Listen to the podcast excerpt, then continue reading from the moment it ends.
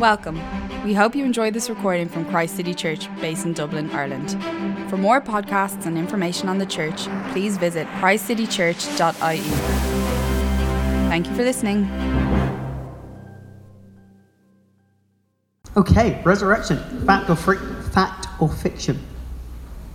Well, I think we've talked about before on this course, I think the quote has come up. C.S. Lewis, who had a very famous saying, C.S. Lewis, who wrote Narnia and a, a heck of a lot of other books as well, he famously asked the question How could Hamlet know Shakespeare? Well, this isn't his direct quote, but so Lewis muses. Well, Hamlet couldn't find him by going to the back of the stage and looking in the right corner. Hamlet couldn't find him by putting him in a test tube and doing scientific experiments. Hamlet couldn't even find him by asking the right people. He couldn't ask Fortinbras, he couldn't ask Polonius, he couldn't ask the other characters in the story. How could Hamlet know Shakespeare? Well, the only way Hamlet could know Shakespeare is if Shakespeare himself wrote himself into the story. If Shakespeare came on stage and said, Hi, Hamlet, I'm William. I made you. I created you. I know what you're here for. I have the answers. Only if Shakespeare did that could Hamlet truly know who he was. Well, likewise, I think over the last few weeks we've been having a lot of really interesting discussions about the really big questions of life. And I think we find, or we have found, that it is very, very difficult to be sure of the answers. I know even on my table we've had some really interesting discussions, some really good points. And it's very hard to work out which is the right one. But the great claim of the Christian faith is that 2,000 years ago, God Himself did enter our story. That God Himself came onto our stage and He said, Hi, I'm Jesus. And the answers are found in me. Your big question, said Jesus, He said, Look here. It's not only that I have the answers, Jesus said, I am the answers. And crucially, he even claimed not just to know, but to be the answer to the biggest question of all What happens when I die? He embodied the answer by beating death itself. My grandpa used to always say to us, he used to say, the scary thing about death is there's people dying these days that have never died before. And I think I suppose he was dead right. And death is scary, death is frightening. And what are the answers? Well, the claim of the Christian faith is the answers are found in this man, Jesus Christ. And that's who we're going to look at today. So I had the privilege between, or was it 2013 and 2017, so I left two, two and a half years ago. I had the privilege of spending four years studying theology and philosophy at Cambridge University. And as I did so, I specialized in New Testament history, i.e., the hundred, first hundred years of Christianity.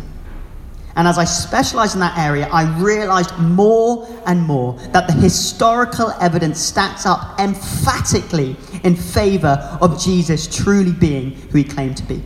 And I'm going to try tonight to give us a whistle stop tour of that evidence. And of course, what we're going to come to is perhaps the most emphatic piece of evidence of all his resurrection. And therein lies not only a fascinating piece of history, but the very answer to death itself. And as I go through this evidence, I hope that you'll realize that billions and billions of people across countless cultures and time periods have trusted this man, Jesus Christ, with good reason. Because in him are the answers, even to death itself. And there is ample evidence to back it up. So let's jump in. Hold on. This has gone missing now. Forgive me, I'm, I'm trying to, I'm, here we go, I've got it here now. I'm trying to get the hang of the iPad, but I'm not doing a great job of it. Anyway, let, let, let's jump in. So, first of all, miracles. Well, many of us grown up, born and raised in Ireland, grown up in um, either a Catholic or a Protestant tradition, I'm sure many of us have heard of the miracles. We've heard of turning water into wine, we've heard of feeding the 5,000, walking on water, healing the sick, even raising the dead.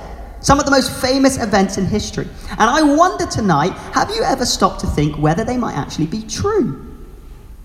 Because, perhaps most interestingly of all, all of Jesus' followers agree on this great claim about miracles, but most interestingly of all, even Jesus' enemies agree that he performed miracles. So, as a historian, I used to look at this particularly interesting document called the Babylonian Talmud. And the Babylonian Talmud was written by a group of Orthodox Jews, probably representing these characters, the Pharisees who appear in the Gospels, who really don't like Jesus. These Orthodox Jews tried to discredit Jesus. And they write in the kind of 20, 30, 40, 50 years after Jesus, and they try to discredit him and say, Do not believe in this man. Do not leave our Orthodox religion to follow this man. And, and they try to discredit him on many fronts. And at, at, at one point in the, in the Babylonian Talmud, they come to the issue of his miracles. Now, what do they say about his miracles? They say, Don't follow this man because he performed miracles by the power of the evil one. And they go on to sort of make that point that he performed them by the power of Beelzebub, the devil. But you see, they've given the game away there, haven't they? Because surely, if Jesus didn't actually perform miracles, the easiest thing for his enemies to say is, Hold on, you're making it up. We were here. We never saw his miracles. But no, even his enemies say, Yes, he performed miracles. But, but, but, hold on, it was by the power of the evil one. Do you see what's going on there? So, all of his followers, en masse, thousands and thousands of followers spread throughout the Roman Empire, saying he was the greatest miracle worker of all time. And then even his enemies say the same thing. Now, this is without precedence. There is no other character of history in history about whom there is so much evidence that they were a miracle worker. No other character in history. Nothing like this. Okay, so there's the issue about his miracles. I think fascinating piece of historical evidence. For me, a very difficult one to ignore. But we don't stop there because as we dig into the evidence, not only do we find a miracle worker, but we also find probably the greatest moral teacher that ever lived. Let me click on. There we go. The greatest moral teacher that ever lived. Here is a man, Jesus Christ, from a poverty stricken, largely illiterate backwater of the Roman Empire. And yet, from this same man, who seems to perform these great signs and wonders, also comes probably the greatest moral teaching of all time. I wonder if you heard of it. How about this one? Matthew 7, verse 12. Do unto others as you would have them do unto you. That is a remarkable ethical statement that still reverberates today. No one had ever got it to a T like that before until this man, Jesus Christ. We take this saying for granted now, right? It seems obvious now, but no one had said it like that before. Do unto others as you would have them do unto you. It's good stuff. Or what about Matthew 6:25? I tell you, do not worry about your life, what you will eat or drink, or about your body, what you will wear. Is not life more than food and the body more than clothes? Or Matthew 5:38, you've heard that it was said, an eye for an eye, a tooth for a tooth. But I tell you, if someone slaps you on the right cheek, turn to them the other cheek as well. Turn the other cheek. Do unto others as they would have to, as you would have them do unto you. And we could go on and on. The story of the prodigal son, the story, the, the, the sayings in the Sermon on Mount, the story of the wise man who built his house upon the rock.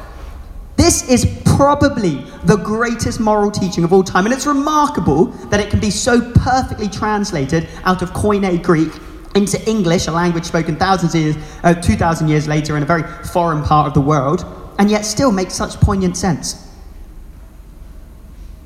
So I wonder who you think was the greatest moral teacher of all time. And I wonder if you can quote him. I wonder if you can quote Plato. I wonder if you can quote Socrates or Confucius or Cicero.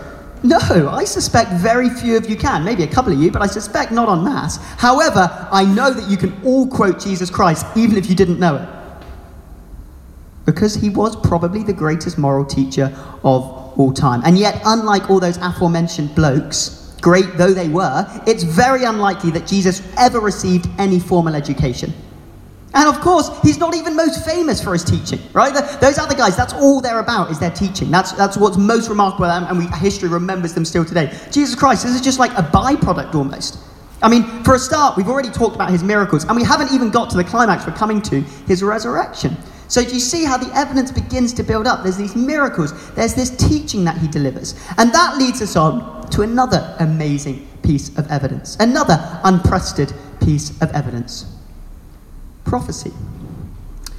It is absolutely remarkable how accurately Jesus Christ fulfills various ancient Hebrew texts written between 600 and 1500 years before he came. There is no other historical figure who comes even remotely close to fulfilling prophecy in the same way that this man, Jesus Christ, does. Now, I would love, I think prophecy for me is the most interesting topic, and I would love to talk about it for, for a lot longer, but we don't have a lot of time. We want to get on to discussions. So let me just chat about one, okay? Let's chat about one. Let's go with this one Joel. There was a prophet called Joel, and Joel wrote about how God himself hundreds of years before Jesus, how God Himself would one day come down to the Jewish people and on a great and glorious day save His people. And in one famous line, Joel effectively says, We'll know that great day has come because there'll be a lunar eclipse to signify it. So this is what he says. Joel says, On that great day is the kind of prologue to it. The sun will be turned to darkness and the moon to blood before the coming of the great and glorious day of the Lord. And everyone who calls on the name of the Lord will be saved. Interestingly, we can compare this with lots of other pieces of ancient literature about lunar eclipses, and this seems like a very typical way to speak about lunar eclipses the sun turned to darkness and the moon to blood. And then, interestingly, if you look at all the other four gospel accounts, so the historical accounts of Jesus, when they talk about his death, what do they say? They say famously that at the point of his death, the sky went black and the moon turned to blood as Jesus Christ died. There were three hours of darkness spread over the whole land. So the four gospel writers say, wow, on this amazing day when Christ died, there was this lunar eclipse. 600 or 7, 800 years later, previously, Joel says the same thing. Well, hold on, maybe the gospel writers are just making it up so that retrospectively they can cohere with prophecy. Okay, you might say that. Well, in 1990, enter Sir Colin Humphreys, a professor of physics at Cambridge University. Now, being an astronomer, Sir Colin Humphreys, who later got knighted for his work, worked out a groundbreaking method to accurately date all the lunar eclipses that have ever happened throughout history in the area around the Middle East. What did Sir Colin find? He found that there was a lunar eclipse across the Middle East on Friday, April the 3rd, 33 AD, between 6:20 and 7:10 p.m the very date of the Passover festival, the very date and the very time that Jesus Christ was crucified. So, when you hear Joel, hundreds of years beforehand, saying the sun will be turned to darkness and the moon to blood, and when you hear all the biblical writers saying, yes, the sky went black and the universe shuddered as Jesus Christ died on the cross, I hope you begin to realize something utterly remarkable that this man, Jesus Christ, fulfilled prophecy in a way that no other historical figure ever has before and ever will again. This is unique. And of course, it's not just one random example. No, this Joel text is just one small example. I could easily stand up here talking for hours about Jesus fulfilling prophecy. And there's probably hundreds, if not over a thousand examples of similar situations like this one, where Jesus so accurately fulfills prophecy. So maybe in your own time, read Isaiah 9 or Psalm 22 or Zechariah 12 or Isaiah 53. In fact, I would so encourage you to read Isaiah 53, to look it up online tonight and read it and see what you make of it. Okay, let's recap. So, there is so much evidence that Jesus Christ performed miracles, more so than any other historical figure. It's a really interesting thing about the Babylonian Talmud saying his enemies saying, yeah, fine, he performed miracles. Really interesting. Then this same man produced probably the greatest moral teaching anyone has ever delivered, despite having no literary or educational background. But then, of course, it doesn't stop there because it wasn't a coincidence that this Jesus Christ performed miracles and taught with divine authority. No, it was all predicted in advance. Jesus Christ of Nazareth fulfilled prophecy in a way that no other historical figure ever has. Miracles, teaching, prophecy. Can you see why billions of people throughout history have called this man Lord and Savior. Can you see why our very dating system is organized around him? Can you see that even in him are the answers to life's biggest questions? The answers even to death itself. Anyway, back into history. 33 AD, it's not that long ago. It's, it's, it's 100 years more recent than Julius Caesar, a man we know so much about. It's 400 years more recent than Alexander the Great, again, a man we know an awful lot about. It's 500 years more recent than Socrates. 33 AD, not that long ago. This man, this greatest miracle worker, greatest teacher, greatest fulfiller of prophecy of all time, is put to death on a cross. Well, what's the point of this talk? What's, it, what's, the, what's the point of what I've been trying to say so far? The point is, I'm trying to show you that it shouldn't be a surprise to see what happens next. It's not out of the blue what happens next.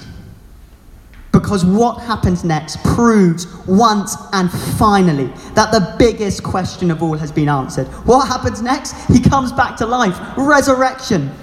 And it's not just a stunt to prove he is God. No, it's a statement that death is beaten. It's a statement that billions of Christians around the world stand on today. It's the statement that Katie stands on when she thinks about the death of her grandma. It's the statement that I stand on when I think of the death of my own grandparents. It's the statement once and for all that he is alive and that he can be known personally today. Again, as so many of our testimonies have talked about, we had Emma and Louisa and Katie talk about that. He can be known today because he's alive. And if you know him personally, then the great promise is that you too will one day rise with him. And that in him we find the answer to death. So, the resurrection. I'm really short on time, so we're going to crack on through this quickly. But again, where to begin? I mean, there are so many arguments for the evidence of the resurrection. But let's just go for one. So, think with me where did the body go? Well, this we do know, no one who was simply apathetic, who just didn't really care about Jesus' cause, was going to be bothered to take the body. So they wouldn't have taken them. So instead, it leaves us with two possible answers of where the most famous body of all time ended up. Well, possible answer number one his enemies took it. However, we know his enemies couldn't have stolen and hidden the body because they then spent the next century and more appalled and horrified by the new Christian movement and desperately trying to discredit it. The Jewish establishment hated Jesus, the Roman establishment hated Jesus. Now, if they had stolen the body, surely they would simply have just produced it and been able to say, once and for all, folks, we put an end to this dangerous myth. Here's the body. Done once and for all. But no, they could never produce the body. So I think we can discount the idea. His enemies didn't take it. So no one who is apathetic to Jesus took it. Enemies didn't take it. Well, hold on. What about his friends? Ah, yes, his friends took it, didn't they? Because they thought this man has died and we've got to, we've got to keep this going. We've got to create this myth. Well, well, of course they didn't. Because the early Christian movement, as I've said, was one of the most persecuted religious movements of all time. In fact, many, indeed most, of Jesus' earliest and closest followers were mar- martyred in horrific ways because they were convinced that Christ had risen. And why would they do that if they had stolen the body all along? Why would you die for a myth that you know you had created? And again, be assured, the resurrection of Jesus wasn't an idea that developed over time as eyewitnesses began to die off. No, no, quite the opposite. It was the first principle of the earliest Christians. And we see that in many, many early texts, and even, on uh, and even through graffiti on Rome, that this was the first principle of Christianity. That when the woman find him by the tomb, as the four gospel accounts say, and say, He is risen, he is not here, that that was truth and it spread like wildfire. And hold on, let's just quickly touch on that. Ah, yes, it's the woman, isn't it, who find him? All the gospel accounts. Who sees Jesus risen first? Well, woman. Now, you need to stop and think about that because disgracefully, in the Roman world, like it or not, Roman women were not allowed a voice in a court of law. So, for example, if Maria saw me being robbed, I couldn't call on Maria to be a witness in a court of law for me because she was a woman. And in the Greco Roman world, they scandalously believed that Maria's word couldn't be relied on. But the reason I talk about this, this, this idea of, yeah, as I say, of the woman not being trustworthy, is it's fascinating that when we look at the early New Testament writers, they still stick to this story that it was women that saw him first. And you have to think to yourself, why would they do this if they were fabricating a myth? If they were coming up with a story, that's not how you're going to start it. You're going to start it with men seeing him first. And the overwhelming impression is that these guys aren't reporting a myth, they're reporting what they think is true. And they're going to put it down even if you don't like the story because they're convinced it's true. And that's why they go off and die for it en masse. And indeed, when we look at the New Testament writers, when we look at how convinced they were of the resurrection, and we, when we look at the way they suffered for it in the most horrific ways, the evidence begins to scream loud and clear this man did rise from the dead. Indeed, within 30 years, News of Jesus' resurrection had spread so far and wide that it had taken a grip on Rome itself. So much so that the historian Tacitus tells us that the Emperor Nero blamed the Great Fire of Rome, a very famous event in which many people died and lost their homes. He blamed the Great Fire of Rome on the Christians as a means to have a more explicit excuse to kill them. As I say, news of the resurrection spread like wildfire through the empire. Why? Because the mass, the bulk of eyewitnesses could not help but spread the news. I'm sorry, I realise I haven't clicked through. So there we go. Those were my other prophecies. And we're on to the resurrection. They could not help but spread the news, and it took over even Rome itself and many other cities on the way. So, anyway, miracles, teaching, prophecy, resurrection. Do you see what I found as I was a student studying this stuff? I found that the body of evidence is just too big to ignore. That there is a reason so many people still today claim to know this man personally. And it's because he rose again, because he is alive today, and because he can be known today. And the Bible promises that if we know him, then we know the answer even to death itself. And if we trust him, then he will take us through death and into eternal life, just like he first took himself. Death. It's coming for us all. There are people dying these days who have never died before. It's coming for us all. Well, I believe I know where to find the answers. The question is do you?